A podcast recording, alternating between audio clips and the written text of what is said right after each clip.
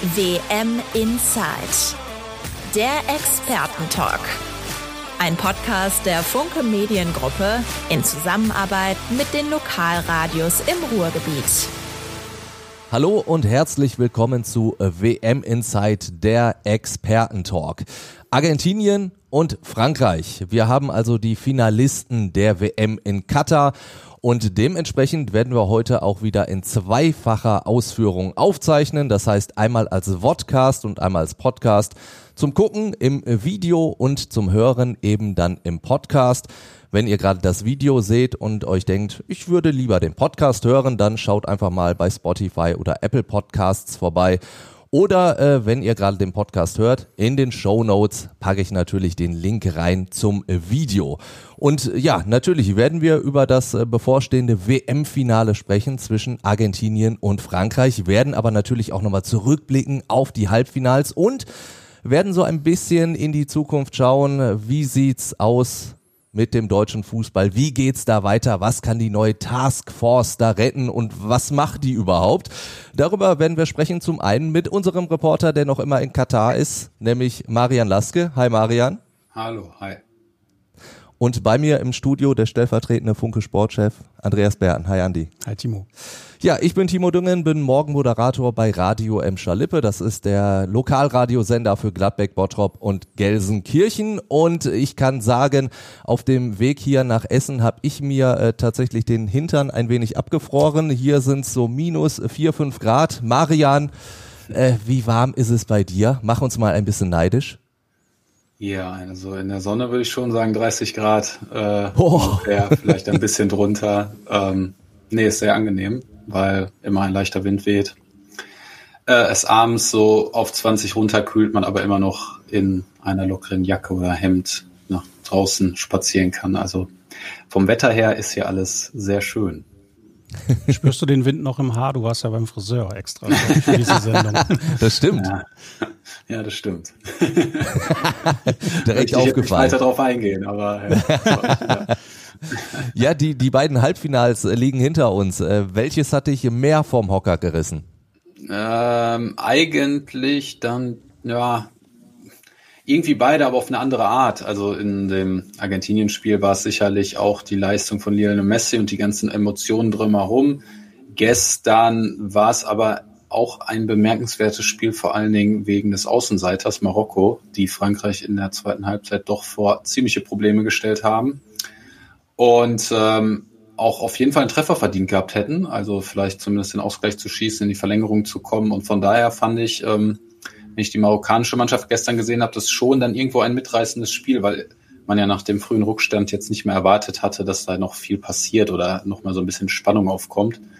Das ist dann aber doch passiert. Andi, wie, wie empfindest du das? Also Argentinien, klar, äh, Marian hat schon gesagt, da war natürlich irgendwie deutlich mehr Emotion drin gestern bei dem Spiel, auch wenn Maria natürlich recht hat, die Marokkaner waren dran in der zweiten Halbzeit, aber trotzdem wirken die Franzosen ja schon dann relativ abgeklärt. Ja, stimmt. Also ich meine, sie haben das schon in, äh, unter Kontrolle gehabt, das Spiel, aber ich fand es trotzdem auch erstaunlich, ähm, dass man ja einfach Marokko vorher als die Mannschaft gesehen hat, die sehr strukturiert, sehr taktisch äh, diszipliniert spielt, dann auch so offensiv äh, dazu beitragen kann, dass man das Spiel als neutraler Beobachter wahnsinnig gerne gesehen hat. Das war ein ultra unterhaltsames Spiel. Der Trainer hätte ihn, glaube ich, leider noch mal vorher sagen sollen, ihr dürft auch mal aufs Tor schießen ja. zwischendurch, weil da waren so zwei, drei Situationen, wo man sagt, ja, jetzt, man sitzt am Fernseher davor ja. und fiebert mit und sagt sich, schieß, schieß, schieß und ähm, ja, er läuft dann noch mal weiter ja, äh, ändert nichts daran, dass Frankreich verdient weitergekommen ist, finde ich. Aber äh, Marokko kann stolz sein auf die Leistung und sich sicherlich auch nochmal auf das Spiel um dritten Platz freuen. Die Franzosen haben natürlich auch wirklich zu den richtigen Zeitpunkten dann zugeschlagen. Ne? Also direkt zu Beginn erstmal den, dem Außenseiter so ein bisschen den Zahn ziehen und als er gerade nachgewachsen ist, der Zahn dann hinten raus, dann sozusagen das Tor gemacht, was natürlich auch eine Einzelleistung war. Also erst von, von Tyram, dann von Mbappé Gut, und äh, Kolomoani, Den hätte ich wahrscheinlich auch noch gemacht. Ja, gut, aber äh, man muss ja auch am richtigen Zeitpunkt, zum richtigen Zeitpunkt am richtigen das Fleck stimmt. stehen. Das gehört auch dazu. Aber es ist einfach, äh, haben wir schon mal gesagt, ähm, erstaunlich, welche Qualität die Franzosen da immer wieder reinspülen können vorne, ähm, was da für Leute reinkommen. Der Kolomani stand, glaube ich, 43, 44 Sekunden ja. auf dem Platz, hat das 2 zu 0 gemacht. Ja, beneidenswert, diese Mannschaft.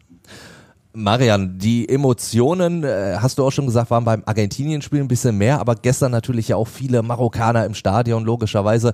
Was hat dich mehr mitgerissen? Diese, diese, naja, vielleicht Enttäuschung, Trauer bei den Marokkanern oder doch dieses Euphorische bei den Argentiniern im Spiel gegen Kroatien?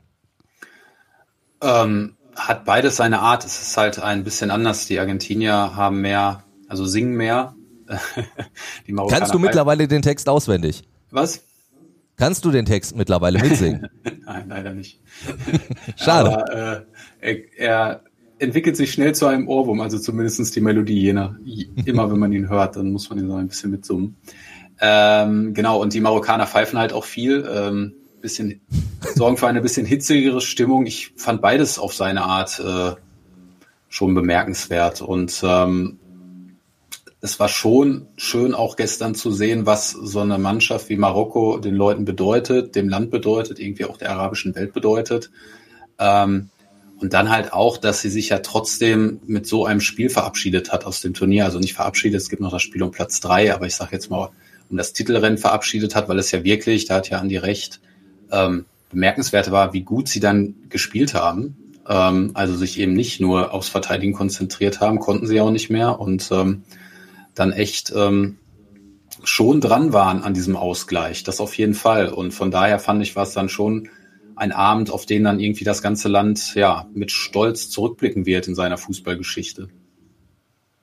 Dementsprechend wird bei den Marokkanern wahrscheinlich auch dieses Spiel um Platz drei auch nochmal eine Bedeutung haben. Also ich erinnere mich so zurück, die WM 2006 damals in Deutschland, da war das ja für die deutsche Mannschaft auch nochmal was Besonderes, dieses Spiel um Platz drei. Den Kroaten traue ich jetzt nicht unbedingt zu, dass sie da jetzt nochmal hoch motiviert reingehen in dieses Spiel. Oder, oder doch? Äh, schätze ich das falsch ein? Was meinst du? Ja, ich glaube, dass die Haltung bei den Marokkanern ja wirklich eher ist, dass sie so ein Spiel um den dritten Platz tatsächlich noch gewonnen haben, also als Zusatz nämlich. Ja. Äh, bei Europameisterschaften ist halt nach dem Halbfinale für die verlorenen Mannschaften, für die Mannschaften, die verloren haben, vorbei. Ähm, hier bekommen sie nochmal so einen kleinen Höhepunkt. Ähm, ich finde, man darf auch die Bedeutung des Spiels um den dritten Platz nicht ganz runterreden. Es geht immerhin noch äh, um einen Sieg, um Prestige und ähm, die Kroaten, ja, gut, als Vize-Weltmeister äh, jetzt eine Stufe drunter, sprich äh, nur noch Dritter oder Vierter. Ähm, dazu aber auch, finde ich, deutlich geschlagen von den Argentiniern, muss man mhm. auch sagen. Inwiefern, inwiefern da die Sympathien äh, noch groß sind in der Mannschaft, sich jetzt nochmal aufzuraffen, mal schauen. Also ich würde es mir auch für Marokko ehrlich gesagt wünschen, weil wie gesagt, ja. erste Mannschaft aus Afrika äh, im Halbfinale dann haben sie es jetzt auch verdient, nochmal, wenn es ein Treppchen gäbe bei so einer Weltmeisterschaft, draufzustehen. Dann da drauf zu stehen. Marian, du hast dich am äh, Sonntag ja schon als der äh, größte Messi-Fan geoutet, äh, den ich kenne. Wie sehr hat dich das denn beeindruckt, was er dann im Halbfinale abgeliefert hat? Ähm, ja, das hat mich natürlich schon beeindruckt, wie mich die ganze WM beeindruckt hat. Also das habe ich ja vorher schon gesagt, dass es schon etwas Besonderes ist, dass so jemand mit 35 äh, ein Spiel noch so bestimmen und so prägen kann, trotz der Pausen, die er sich nehmen muss. Ähm, und ja, also wenn man es, also es gibt ja immer die zwei Ebenen bei Messi. Wenn man jetzt nur das Fußballerische sieht, ich finde, dann muss man einfach äh, sich verneigen vor diesem Talent es gibt neben dem Platz sicherlich auch viele Punkte, die man vollkommen zu Recht kritisieren muss und kritisieren sollte. Aber wenn man jetzt nur diese, ähm, diesen Weg hier mit Argentinien und diese, diesen WM-Weg sieht und ähm, sich mal überlegt, dass er mit 18 ja schon dabei war und damals schon herausragend war und jetzt auf einmal mit 35 äh, noch immer so spielen kann, dann ist es schon was Besonderes. Und dieses Spiel hat er ja auf jeden Fall es liegt schon immer noch an ihm, dass Argentinien gewinnt. Also er hat eine gute Mannschaft drumherum, die viel richtig macht, aber er ist halt immer noch der entscheidende Mann und das ist dann schon was sehr Besonderes. Wobei ich ja auch noch einmal sagen muss, auch Luka Modric hat auch in diesem Spiel eigentlich ein sehr gutes Spiel gemacht und der ist 37. Also ja, einige Menschen haben anscheinend sehr gute Gene. Ja, das auf jeden Fall. Während bei manchen einem irgendwie schon gefühlt mit Mitte 20 die Karriere vorbei ist, äh, haben die hinten raus noch richtig ja. was im Köcher und im Tank die Messi-Geschichte generell, also ich meine, das ist natürlich, man merkt es ja jetzt nochmal so, so hinten raus, es ist seine letzte Chance, diesen großen Titel zu holen und damit könnte er natürlich seine Karriere absolut krönen. Das ist halt genau das, was ihm noch fehlt, dieser goldene Pokal die Tage gesprochen mit einem Kollegen darüber, äh, ob man jetzt auch einen Vergleich, einen Spieler mit vergleichbarem Talent, aber aus einem, einer Nation, die jetzt auch nicht dafür prädestiniert ist, einen WM-Titel zu holen, auch als unvollendet betrachten würde, ähm, weil man ja Messi nachsagt, er ist noch nicht vollendet. Ja. Das ist natürlich immer im Vergleich zu äh, der Legende Maradona im eigenen Land, da sind die Ansprüche nochmal anders äh, von den Argentiniern wird halt oder kann erwartet werden, dass sie mit um den Titel spielen. Das tun sie jetzt bei diesem Turnier. Es hat in seiner Karriere lange, nein, er war ja schon mal im Finale. Das, wollen wir nicht vergessen. Nee. Äh, so, jetzt Erinnern wir uns sogar gerne dran, genau, dass er im richtig, Finale ja, schon mal war. Richtig, ja. Und ähm, ja gut, vielleicht gibt ihm sein Trainer Scaloni ja jetzt irgendwie mit auf den Weg, zeigt der Welt, dass du besser als äh, Mario Mbappé Götze bist. Ja, Götze brauchen wir nicht mehr darüber zu reden, glaube ich. Aber zeigt, das, zeigt der Welt, dass du besser ja. als Mbappé bist. Wobei Messi wahrscheinlich nicht eingewechselt wird dann. Den, ja, nee, von Beginn an wahrscheinlich. Ja, und ich muss sagen, also bei der argentinischen Mannschaft, um das jetzt erstmal das, das rein Positive zu sehen, da merkt man ja auch ein Stück Fußballromantik. Also neben dieser Geschichte, dass Messi seine Karriere krönen kann, hast du natürlich diese Geschichten, dass er jetzt mit Leuten zusammenspielt, für die er das große Idol war. Also du hast, es, es sind diese Bilder von, von, von Alvarez rumgegangen, wo der wirklich ein kleiner Knirps war, der Arm in Arm mit Messi steht, stolz wie Oscar. Dann die Geschichte von Enzo Fernandes, der ihm damals geschrieben hat, als Messi 2016 schon mal zurückgetreten ist aus der Nationalmannschaft und gesagt, Mensch, du musst unbedingt weitermachen. Die spielen jetzt zusammen mit ihrem Idol in einer Mannschaft. Das, da ist doch so ein bisschen, wo du sagst, ach, das ist Fußball. Ja, das ist so ein bisschen Fußballherz halt. Äh, nicht das erste Mal, dass sowas vorkommt grundsätzlich, aber äh, klar, wenn man so einen Fall hat äh, in einer Mannschaft, die von ihrem Star sicherlich ins Finale der WM getragen wird, das ist nochmal umso schöner. Also ähm, sicherlich auch eine sehr emotionale Angelegenheit innerhalb dieses Grüppchens, was da gerade jetzt so vor, vor, vonstatten geht schon, glaube ich, eine Sache, die auch dazu beitragen kann, dass es im Finale nochmal äh, so das, den letzten Push geben kann für Argentinien. Neben natürlich Marian den Fans, die ja ganz klar äh, auf argentinischer Seite sein werden im Finale. Also von der Anzahl ja sowieso. Mhm. Achso, das, so, das, achso, das war die Frage. Ein kurzes, nein, du, du kannst mir auch gerne einfach zustimmen, ja, ja. Marian, da habe ich überhaupt ja, nichts gegen, aber. Sorry. da habe ich, äh, stand ich ein bisschen auf dem Schlauch. Ja, natürlich. Also äh, die werden kommen. Äh, da werden sehr viele kommen. Es gibt wohl noch weitere Flüge, äh, die jetzt noch mehr Menschen aus Südamerika hier nach Katar bringen. Waren ja sowieso schon sehr viele da und ähm, es wird auf jeden Fall eine Heimatmosphäre für Argentinien herrschen, weil jeder, der auch, sage ich jetzt mal, neutraler ist, dann irgendwie auch Messi-Fan ist. Das kommt ja auch noch dazu. Äh, das merkt man ja hier auch. Also hier konzentriert sich wirklich eigentlich alles auf Messi, was ich schon bemerkenswert finde, dafür, dass es ja noch Kilian Mbappé gibt. Ähm, aber was so diese Bedeutung in der Welt und auch im Fußball angeht und bei den Fans, sage ich jetzt mal, die jetzt vielleicht nicht ähm, diesen Trend gibt's ja ja auch jetzt nicht unbedingt zu einer Nation halten, sondern vor allen Dingen auf Spieler fixiert sind, da überstrahlt Messi hier wirklich alles. Das hätte ich vorher vielleicht auch gar nicht so gedacht. Da hätte ich schon gedacht, dass da so ein Neymar und so ein Mbappé rankommen. Das kommen sie aber derzeit wirklich nicht. Ähm, ähm, Mbappé wird er sich sicherlich noch rankommen und ist natürlich auch ein Star, aber Messi überstrahlt hier wirklich alles. Vielleicht auch wegen der Geschichte, weil es eben seine letzte WM ist, weil das ja. jeder irgendwie weiß. Ähm, von daher, ja, das wird auf jeden Fall eine Heimatmosphäre für Argentinien und das kann natürlich, ähm, ja, das kann natürlich beflügeln. Also wenn man hier so mit den Argentiniern spricht und Mitpunkt mitbekommt und die Kultur, dann merkt man, dass da immer, ähm, ja, dass diese Liebe auch in, sag ich mal, Verzweiflung, in in Wut, in Hass umschlagen kann. Ich weiß nicht, ein zu hartes Wort ist, aber ich glaube, Messi hat in seiner Nationalmannschaftskarriere schon sehr viel Gegenwind bekommen. Ähm, ja, von daher ähm, glaube ich schon, dass Argentinien das nutzen kann. Ich bin gespannt.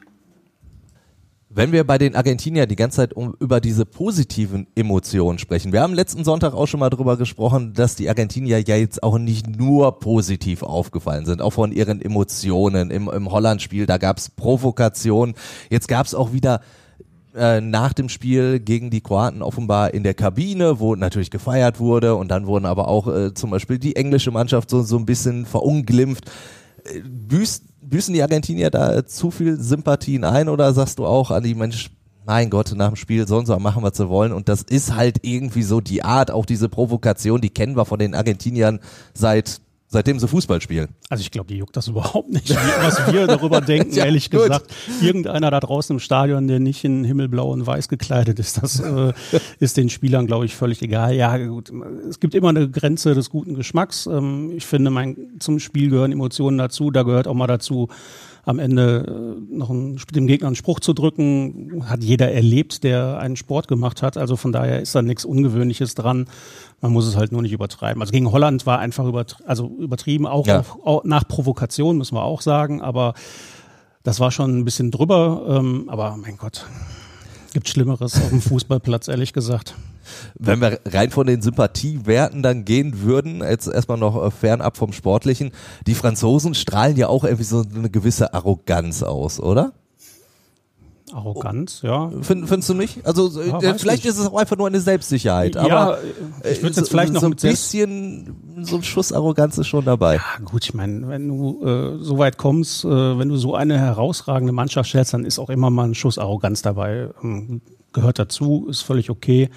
Ähm, ja, aber sie wissen halt genau, welche Qualität in ihnen steckt und ähm, das nehmen sie halt mit und spielen sie dann auch mal aus und kann auch ehrlich gesagt auch mal in Phasen, in denen es nicht so gut läuft im Spiel, wo es ein bisschen unruhiger ist, ihnen dann auch sie zurückführen in so eine Partie, wieder Sicherheit geben, finde ich. Dann kommen wir äh, rein vom emotionalen draufgucken, jetzt wirklich aufs Sportliche. Wer ist da für euch äh, der Favorit? Sind es die Argentinier oder sind es äh, die Franzosen als Titelverteidiger, die ja schon so ein bisschen abgeklärter wirken?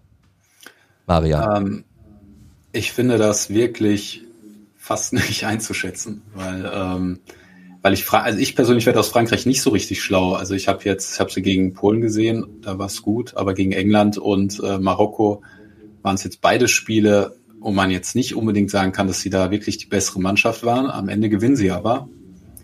Ähm, wird das so ein bisschen mit Real Madrid in der vergangenen Champions League-Saison vergleichen, in der Madrid irgendwie auch häufig gefühlt nicht die bessere Mannschaft war, häufig mehr hinten drin stand, aber am Ende sich dann doch durchgesetzt hat. Also diese Mischung von Frankreich, ähm, das ist jetzt Stärke und Schwäche vielleicht zugleich. Also man muss ja schon sagen, dass Marokko gestern hätte auch treffen können. Auch England kann das 2 zu 2 machen. Wer weiß, wie es dann ausgeht. Andererseits ähm, bleiben die Franzosen halt in so einem Spiel und meistens gewinnen sie das. Und das heißt auch gegen Argentinien werden sie die Argentinier jetzt in der Defensive vor Probleme stellen, die Argentinien bislang noch nicht hatte. Wirklich nicht. Also auf so einen Gegner sind sie noch nicht getroffen.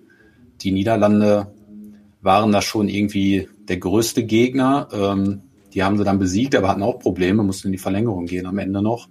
Ähm, von daher weiß ich es nicht. Ich würde schon sagen, dass Frankreich dadurch ein bisschen favorisierter ist. Ähm, auch weil sie vielleicht am Ende sogar, das klingt jetzt blöd, aber irgendwie sogar ein bisschen weniger zu verlieren haben. Sie sind schon Weltmeister, sie können den Titel verteidigen. Für Argentinien ist vollkommen klar, das ist jetzt die große Chance, der große Traum auch von Lionel Messi beim Rückstand.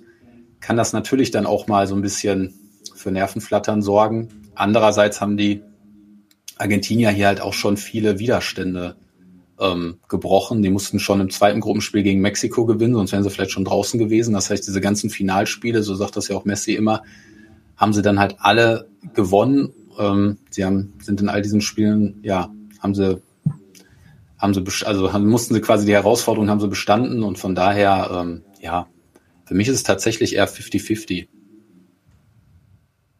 Andi, wie sind deine Prozentzahlen so angesetzt, angelegt? Das Spiel ist, glaube ich, völlig offen und am Ende wird Frankreich völlig verdient gewinnen. ja, äh, Marian hat sehr viel Richtiges gesagt, äh, stimme ich vollkommen zu. Ähm, da wird erstmal ziemlich viel auf Augenhöhe sein, ziemlich viel ausgeglichen äh, auf dem Rasen vonstatten gehen. Ich glaube aber, dass wirklich dann die Offensivqualität ähm, und wenn sie vielleicht auch nur hin und wieder punktuell äh, in gewissen Phasen des Spiels auftaucht, äh, Frankreich am Ende genügen wird, um diesen Titel zu gewinnen. Marian sagte zu Recht, Frankreich äh, hat ein bisschen weniger zu verlieren. Ähm, stimmt halb, sage ich jetzt mal so, ähm, weil es auch mal schön ist, Brasilien nachzumachen und ja. seinen Titel zu verteidigen. Hat auch sonst eben außer den Südamerikanern noch niemand geschafft. Und ähm, wer weiß, was äh, sich was sich die Argentinier für einen Druck machen werden, weil alle werden jetzt natürlich auch für Messi spielen wollen, logischerweise, weil äh, er einen Legendenstatus in diesem Land hat, wie eben sonst nur Maradona. Und ähm, da wird jetzt jeder versuchen, dem kleinen Leo äh, diesen großen Titel zu schenken. Ähm, kann gut gehen, kann aber auch sehr äh, belastend werden mit dem Laufe der Zeit. Aber wie gesagt, ich bin, ich gehe recht, äh, ich rechne stark damit, dass Frankreich gewinnen wird. Sind das denn für euch die beiden besten Mannschaften des Turniers, die jetzt im Finale stehen? Ja, ähm, ich hätte ehrlich gesagt, ein, was wäre es gewesen, Viertelfinale, nee, Halbfinale äh, zwischen Argentinien und, und Brasilien. Brasilien. hätte ich ja. inter sehr interessant gefunden. Ich glaube, die Brasilianer sind halt unglücklich durch ein Elfmeterschießen rausgeflogen. Mhm. Also äh, und normalerweise hätten sie das Spiel gegen die Kroaten gewinnen müssen, in der, ob jetzt regulären Spielzeit oder in der Verlängerung. Sie waren einfach die deutlich bessere Mannschaft. Neben Frankreich war für mich Brasilien eigentlich auch die spielerisch stärkste Mannschaft. Ja, aber am Ende kann man jetzt auch nicht sagen, dass äh, Argentinien da unverdient im Finale stehen würde. Sie haben das schon extrem gut gemacht. Mariam, wie schätzt du das ein? Ja, ähnlich. Also für mich war sogar Brasilien vielleicht die, ähm, die beste Mannschaft, die dann eben mhm. einmal unaufmerksam war gegen Kroatien, es verpasst hat, noch ein zweites Tor zu machen, also die Chancen zu nutzen, das gehört ja auch zur Qualität dazu und am Ende dann halt das Elfmeterschießen verloren hat. Aber alles in allem war das schon ein sehr bewundernswertes Gesamt, äh, Gesamtkonstrukt mit einer eigentlich sicheren Defensive und dann eben herausragenden Offensivspielern aber sie sind halt nun mal gescheitert. Ähm, und so gesehen muss man, muss man sagen, sind Argentinien und ähm, Frankreich dann schon verdient im Endspiel, weil sie halt diese Spiele dann immer irgendwie gewonnen haben. Argentinien hat sein Elfmeterschießen gewonnen gegen die Niederlande. Das muss man halt auch schaffen. Das gehört auch dazu bei so einem Turnier, dass man da dann eben nicht die Nerven verliert, wenn man den Titel gewinnen will. Ähm, ja, von daher würde ich schon sagen, dass das jetzt hier die beiden besten Mannschaften war in allem, in Siegeswillen, in Mentalität, in der taktischen Ausrichtung, in der Klasse, ähm, würde ich das dann schon am Ende sagen. Ja, auch wenn die Engländer sicherlich äh, im Spiel gegen die Franzosen die ja. bessere Mannschaft waren, ist es eben am Ende die Qualität, weniger Tore zu kassieren, als zu, selber zu schießen. Und ähm, ja. So einfach ist dann Fußball, ne? Ja, das hätten wir jetzt hier einen Phrasenschwein, natürlich, würde ich natürlich schmeißen, ist klar, aber äh, das zeichnet diese Mannschaft halt aus. Die sind in allen Mannschaftsteilen unfassbar gut besetzt und ähm, von daher, selbst wenn sich der eine Part mal eine kleine Auszeit nimmt, äh, ist der andere dafür da. Ich glaube, dass Frankreich das vielleicht sogar mit einem klaren 2 zu 0 machen wird. Wir werden es auf jeden Fall dann am Fernseher verfolgen, äh, Andi und ich. Äh, Marian, du äh, wirst dann äh, ja im Stadion sein. Ähm, wie groß ist deine Vorfreude da und wie bereitest du dich ja jetzt noch in den nächsten Tagen darauf vor? Hat man ja auch nicht aller Tage ein WM-Finale, ja. Ja, ja, stimmt, stimmt. Ähm, ja, Vorfreude ist natürlich groß. Das ist schon was Besonderes, bei äh, einem WM-Finale dabei zu sein, zumal es dann auch noch so ein besonderes ist. Und auch noch das letzte Spiel von Lionel Messi und ähm, es auch eine, eine besondere Atmosphäre geben wird. Ähm, vorbereiten, ähm, ich denke mal, es wird Samstag nochmal Pressekonferenzen von beiden Gehst nochmal zum geben. Friseur. Heute gehe ich noch zum Training der Argentinier. Ähm, das allerdings nur 15 Minuten offen ist, wie das häufig so ist, aber um mal einen kleinen Blick zu bekommen. Ähm, ja, von daher so, so in etwa läuft das hier so ab. Und dann schaue ich mal, was Sonntag passiert. Marian hat auch, glaube ich, Messi-Bettwäsche noch dabei. also, die holt er dann tatsächlich jetzt raus. Es, läu es, läuft irgendwie hier ein bisschen in eine falsche Richtung. so ein Messi-Fable unterstellt wird. Ähm, aber ja, er ist schon ein sehr guter Fußballer, das gebe ich zu. Und hat natürlich jetzt auch sagen wir mal so, das ist so der Spieler, von dem ich jetzt auch so diese ganze Karriere so mitverfolgen konnte. Und ähm, von daher finde ich es dann schon was Besonderes, ihn hier nochmal zu sehen, weil man ja wirklich weiß, ähm, das wird nicht nochmal passieren. Ähm, es gibt allerdings auch Journalisten, um mal ein bisschen Einblick zu geben in der Mixzone, die fallen ihm quasi fast um den Hals. ich wahre dann schon die journalistische Distanz und äh, bleibe da stehen. Ähm, aber also nur um mal seine Bedeutung zu sehen, es ist tatsächlich krass, egal wo er herläuft. Ähm, alle wollen irgendwas von ihm, alle laufen ihm hinterher, alle versuchen ihn zu berühren. Ähm, ja. Ich weiß jetzt nicht, wie sein Privatleben aussieht, das stelle ich mir nicht so leicht vor, aber ja. merkt auf jeden Fall seine Bedeutung, ja. Ja, kein einfaches Leben hat man auch, äh, wenn man es mit der deutschen Fußballnationalmannschaft hält. Ähm, Da soll aber natürlich nach diesem äh, erneut verpatzten Turnier alles besser werden. Heute will sich die neu geschaffene Taskforce das erste Mal zusammensetzen, zusammenschalten, notfalls. Und bevor wir da auf die Zusammensetzung eingehen, äh, würde ich euch gerne mal fragen, ob ihr das so jetzt wirklich auf dem Schirm habt. Was macht diese Taskforce eigentlich? Weil das wird ja schon so ein bisschen schwammig jetzt erstmal nur formuliert. Ähm, Wer traut nee, sich? Genau. naja, es muss auf jeden Fall ein Nachfolger für Oliver Bierhoff gefunden werden. Ich denke mal, das ist so das oberste Ziel oder die oberste Maßnahme, bei der sie dann auch ein Wörtchen mitreden wollen oder den DFB in die richtige Richtung stupsen wollen. Ähm, und ansonsten, tja, weiß ich das auch nicht so genau. Also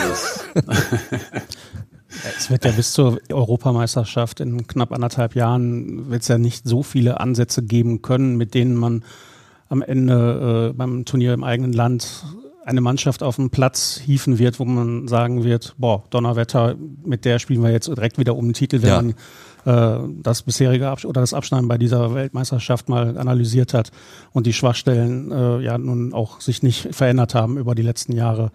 Ähm, deswegen glaube ich nicht, dass äh, diese Taskforce da irgendwie groß, et groß etwas bewirken wird. Ähm, klar, die Sportdirektorensuche muss vorangetrieben werden. Es muss da ein Kurs vorgegeben werden. Wer das am Ende machen wird, ist äh, interessant.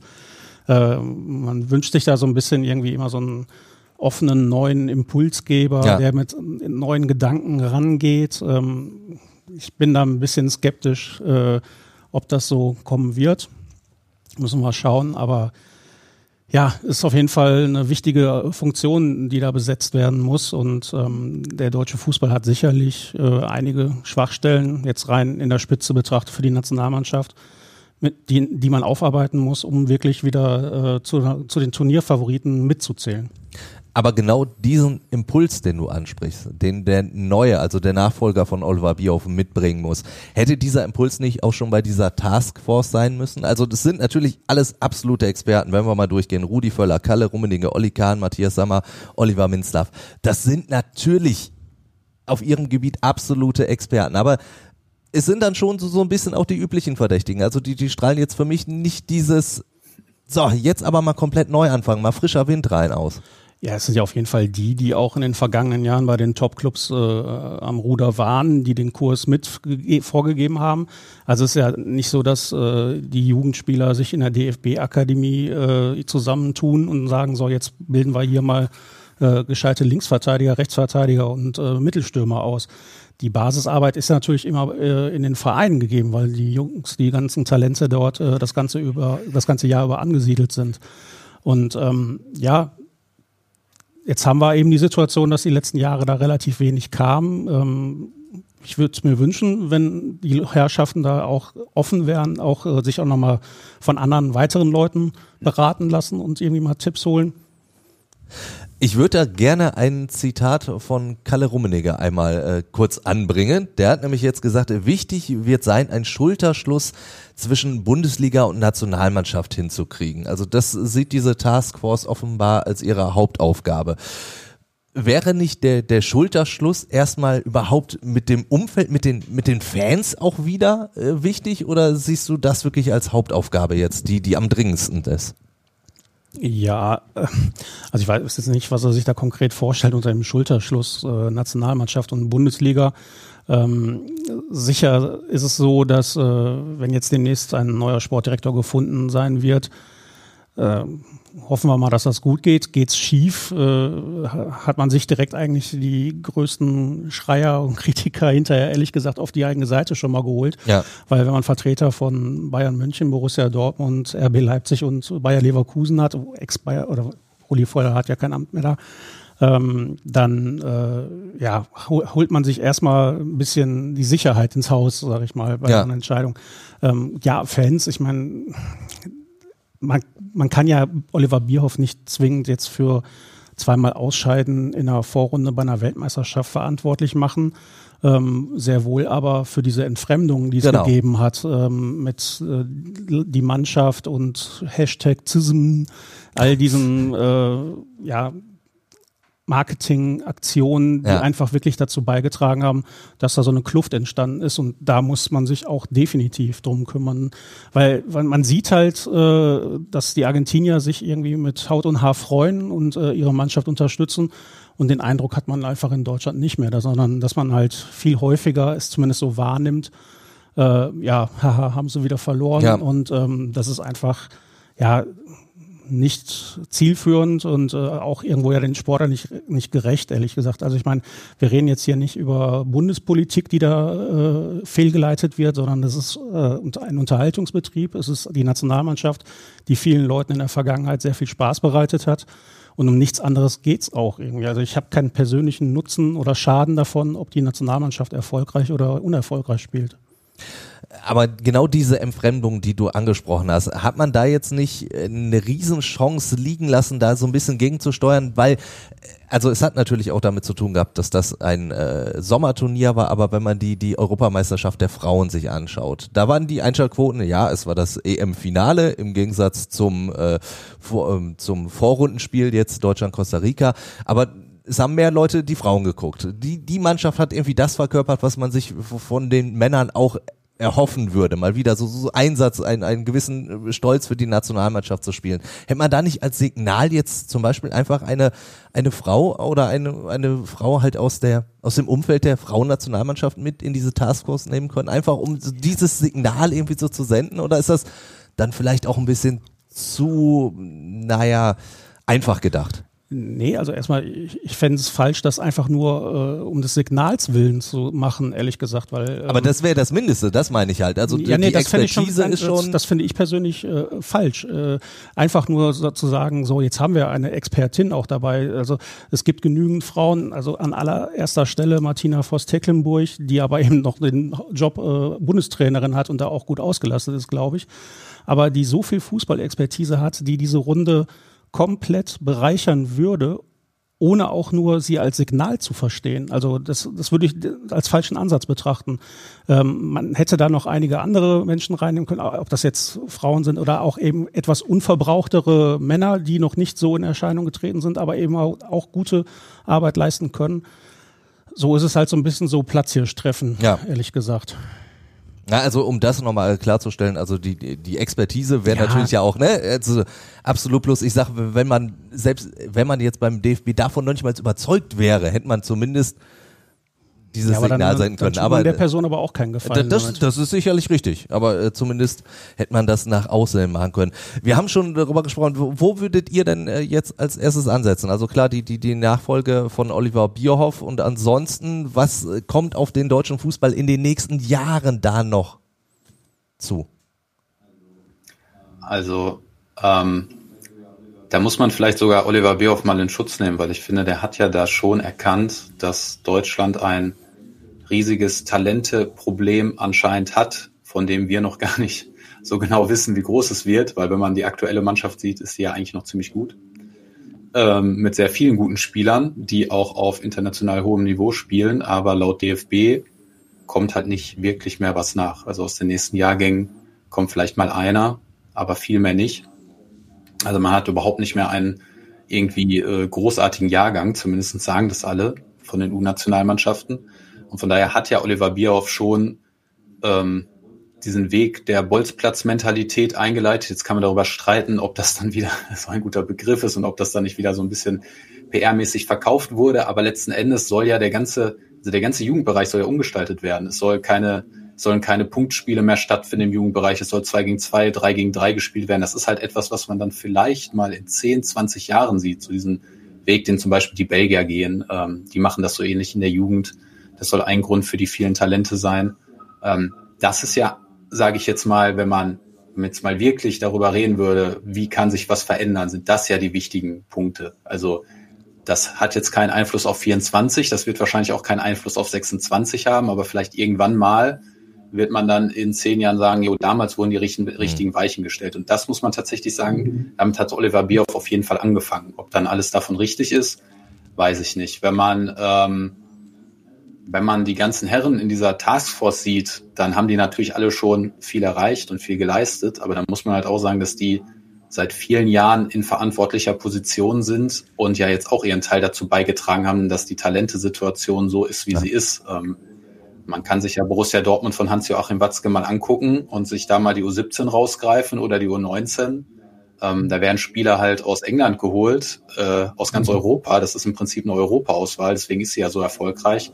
Da ist vollkommen egal, ob da ein deutscher Nationalspieler spielt oder ähnliches. Also wenn man das jetzt, wenn, wenn Borussia Dortmund wirklich was gelegen wäre am DFB, also es ist klar, dass du als Verein so handeln musst. Ich will das jetzt gar nicht so kritisieren, aber wenn Borussia Dortmund was an der Nationalmannschaft gelegen wäre, dann müssten sie das natürlich eigentlich anders machen. Das machen sie aber natürlich auch nicht, sondern sie holen von überall her die Spieler und die werden dann natürlich auch deutschen Talenten vor die Nase gesetzt. Ähm, und deswegen kommt da natürlich auch keiner mehr hoch. Ähm, oder es ist zumindest ein Grund, ist jetzt nicht der alleinige Grund. Ähm, also das ist, finde ich, das wäre ja so die grundsätzliche Maßnahme, ob man da es schafft, wirklich etwas zu verändern, ob man da vielleicht schafft, wenn es, also wenn man den DFB im Blick hat, den muss man als Verein nicht unbedingt im Blick haben, aber wenn man das möchte und wenn man eine gute Nationalmannschaft hat, dann muss man ja an diese Kernpunkte ran. Wie schafft man es, dass Jugendspieler eine größere Chance haben, nach oben zu kommen, dass sie eine größere Chance haben, Spielpraxis zu kriegen, dass sie vielleicht anders ausgebildet werden? Das würde man dann aber erst in ein paar Jahren sehen. Und wenn man es jetzt auf 24 ähm, bezogen sieht, dann ist es natürlich eigentlich auch eine große Chance, weil nach all diesen trüben Jahren ist da halt auf einmal eine Heim-EM. Das kann sich jetzt gerade noch keiner vorstellen. Nach, nach dieser WM, die jetzt in Deutschland natürlich sehr umstritten war, die jetzt nicht gerade Begeisterung hervorgerufen hat, ist da natürlich schon die Chance, wieder etwas zu erschaffen. Das war ja auch 2006 so. Also wer, wer mal guckt, wie die Stimmung 2004, 2005 war, ja. war sie sehr negativ. da gab es noch Brennpunkte, so mehr oder weniger, weil die Mannschaft so schlecht ist. Und 2006 gab es auf einmal so ein Erweckungserlebnis. Ähm, das ist jetzt natürlich auch wieder möglich, aber da kommt man dann tatsächlich in den aktuellen sportlichen Bereich und da ist ja vor allen Dingen Hansi Flick gefragt und dann vielleicht jetzt auch der neue Sportdirektor, dass man versucht, wie man jetzt in diesen anderthalb Jahren mit diesen Spielern, die man hat, da werden keine neuen mehr hinzukommen, vielleicht noch Florian Wirz, vielleicht wird Musiala noch besser. Ähm, aber das ist, also die Spieler, die hier bei dem Turnier waren, das werden vermutlich auch die Spieler sein, auf die es dann ja. in anderthalb Jahren ankommt. Und um die herum muss man jetzt schaffen, ein Spielsystem zu finden, dass man mehr Balance hat, weniger Gegentore kassiert und trotzdem sich nicht seine eigenen Offensivstärken beraubt, die die Mannschaft ja schon hatte. Also keine Mannschaft hat so oft aufs Tor geschossen ähm, wie die Deutschen in der Gruppenphase. Also da, es gab schon gute Ansätze, ähm, aber eben auch sehr viele Probleme. Ähm, ja, und das ist jetzt halt, das ist ja der wichtigste Punkt. Also das ist ja die große Chance des DFB. Das sehe ich schon so. Ähm, jetzt bei einer Heim-EM auch die große Chance der Mannschaft, ähm, die auch Joshua Kimmich würde, würde dieser Mannschaft, glaube ich, niemals den Einsatz absprechen. Das hat man schon gemerkt, wie wichtig denen das war. Das merkt man auch in den Reaktionen danach. Und jetzt kann die Mannschaft natürlich auch wieder mal eine positive Geschichte schreiben. Ähm, und ja, wenn man, also wenn es um den Schulterschluss mit den Fans geht, dann sind das jetzt sehr entscheidende anderthalb Jahre, finde ich, weil da kann man halt wieder eine Verbindung herstellen. Da kann das wieder gelingen, indem man natürlich vor allen Dingen besser spielt, aber sich vielleicht dann auch neben dem Platz ähm, versucht, die richtigen, ja, die richtigen Worte zu finden. Und deswegen ist die Position des Sportdirektors schon nicht so unwichtig, weil er ist ja dann schon das Symbolbild, das Gesicht mit dieses, dieser Mannschaft des DFBs. Er ist oft in der, also sehr oft vor den ja. TV-Kameras. Ähm, deswegen finde ich schon wichtig, dass man da eine Person findet, die auch irgendwie die Sprache der Fans ein wenig spricht. Ja. Und rein sportlich hat man äh, halt nur diese anderthalb Jahre Zeit, in Anführungsstrichen, die auch nur mit Freundschaftsspielen erstmal dann besetzt sein wird. Ist das ein Vorteil oder ein Nachteil? Kann man also so meine, oder so auslegen, ne? Früher hatte man Spiele gegen San Marino und Aserbaidschan, irgendwie dann kam die Nations League und äh, hatte dann hochkarätige Gegner, da blieb der Erfolg aus, und hat uns auch nicht wieder nicht gut gefunden. Also äh, an Stärken, an Stärken Gegnern wächst man selber, finde ich. Ähm, deswegen finde ich äh, gute Wettbewerbe, die eben diese Lücke füllen, äh, eigentlich sinnvoller als ähm, normales Länderspielprogramm, vielleicht, wo man sich ein bisschen ja, die Gegner zurechtlegt, irgendwie, wo man auch gut aussehen möchte.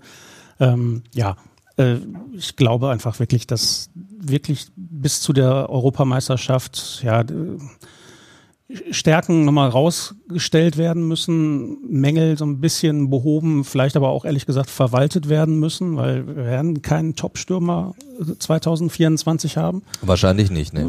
Auf den Außenpositionen hinten wird es auch schwierig sein. Gut, jeder Spieler kann sich noch weiterentwickeln, also von daher müssen wir auch nochmal denen ein bisschen Geduld äh, zugestehen. Und ähm, ja, wie Marian schon sagte, vollkommen richtig, diese anderthalb Jahre können jetzt vorrangig genutzt werden, um da wieder eine Verbindung aufzubauen, irgendwie so eine positive Energie, weil wenn man die nicht haben wird in den eigenen Stadien in ja. anderthalb Jahren, ja, dann kann man das Ganze eigentlich auch schon direkt äh, mit sportlichen Zielen äh, ad acta legen, ehrlich gesagt. Weil so, so gut ist diese Mannschaft einfach, finde ich nicht. Äh, also sie ist besser als ein WM-Vorrunden aus, gar keine Frage. Aber ich weiß nicht, wie weit es gegangen wäre. Viertel, Achtelfinale, Viertelfinale, mehr, glaube ich, ist da jetzt nicht drin momentan. Ja. Ist auch nicht dramatisch. Man kann, äh, ist ja kein Selbstverständnis, jedes Jahr eine Mannschaft zu haben, mit der man um Titel mitspielt. Kennen andere Nationen auch nur zu Genüge. Absolut. Und äh, gehe ich vollkommen mit dir, dass ich glaube auch, dass so, so Viertelfinale das höchste der Gefühle gewesen wäre. Und das wäre dann auch keine Schande gewesen, ein Vorrunden aus äh, war ja. mit dieser Mannschaft natürlich vollkommen unnötig. Es wird auf jeden Fall sehr, sehr spannend werden dann in den nächsten anderthalb Jahren, wie sich der deutsche Fußball, wie sich die Nationalmannschaft weiterentwickelt. Jetzt äh, hoffen wir aber natürlich auch nochmal drauf, dass es am Wochenende spannend wird. Deswegen tippen wir natürlich zum Abschluss. Das Spiel um Platz drei würden wir starten mit äh, Kroatien gegen Marokko. Marian. Ich gönn's den Marokkanern und äh, sage, sie gewinnen 2 zu 1 und werden unter. Gehe ich sogar mit, äh, auch wenn, wenn ich die Tage jetzt nochmal wieder meinen Kollegen Martin Herms äh, treffe, dann wird er mir wahrscheinlich was auf den Kopf geben, tut mir leid. Aber ja, in der Tat, äh, ja. also ich würde ich würde den Marokkanern einfach diesen positiven Abschluss gönnen, einfach. Ja, bin ich auch dabei, tippe auf ein 1 zu 0 für Marokko. Dann das Finale. Frankreich, Argentinien, du hast schon auf ein 2 zu 0 für die ja. Franzosen getippt. Da äh, wird sich jetzt in den letzten 15 Minuten nichts dran geändert haben. Ich glaube nicht. Aber erhöhen werde ich auch nicht. Marian, was glaubst du? Da muss ich jetzt natürlich gegenhalten, ja. Äh, auch wenn ich äh, auch äh, finde, es gibt sehr viele Argumente für einen französischen Sieg, dann sage ich 1-0 für Argentinien. Dann äh, bleibt noch mein Tipp zum Ende, äh, nachdem die Franzosen ja meinen äh, WM-Favoriten England rausgehauen haben. Äh, muss ich sagen, natürlich wird Frankreich das gewinnen und tippe da auf ein 2 zu 1. Wir werden auf jeden Fall dann am Sonntag schlauer sein und dann werden wir am Montag natürlich auch nochmal darüber sprechen hier bei WM Insight, der Experten-Talk. Ihr könnt euch gerne natürlich auch noch bei uns melden funktioniert zum Beispiel über WhatsApp. Die passende Nummer findet ihr in den Show Notes und dann hören wir uns am Montag wieder. Bis dahin. Ciao, ciao. WM Inside, der Expertentalk. Jetzt kostenlos folgen auf Spotify, Apple Podcasts, Google Podcasts oder in eurer liebsten Podcast-App.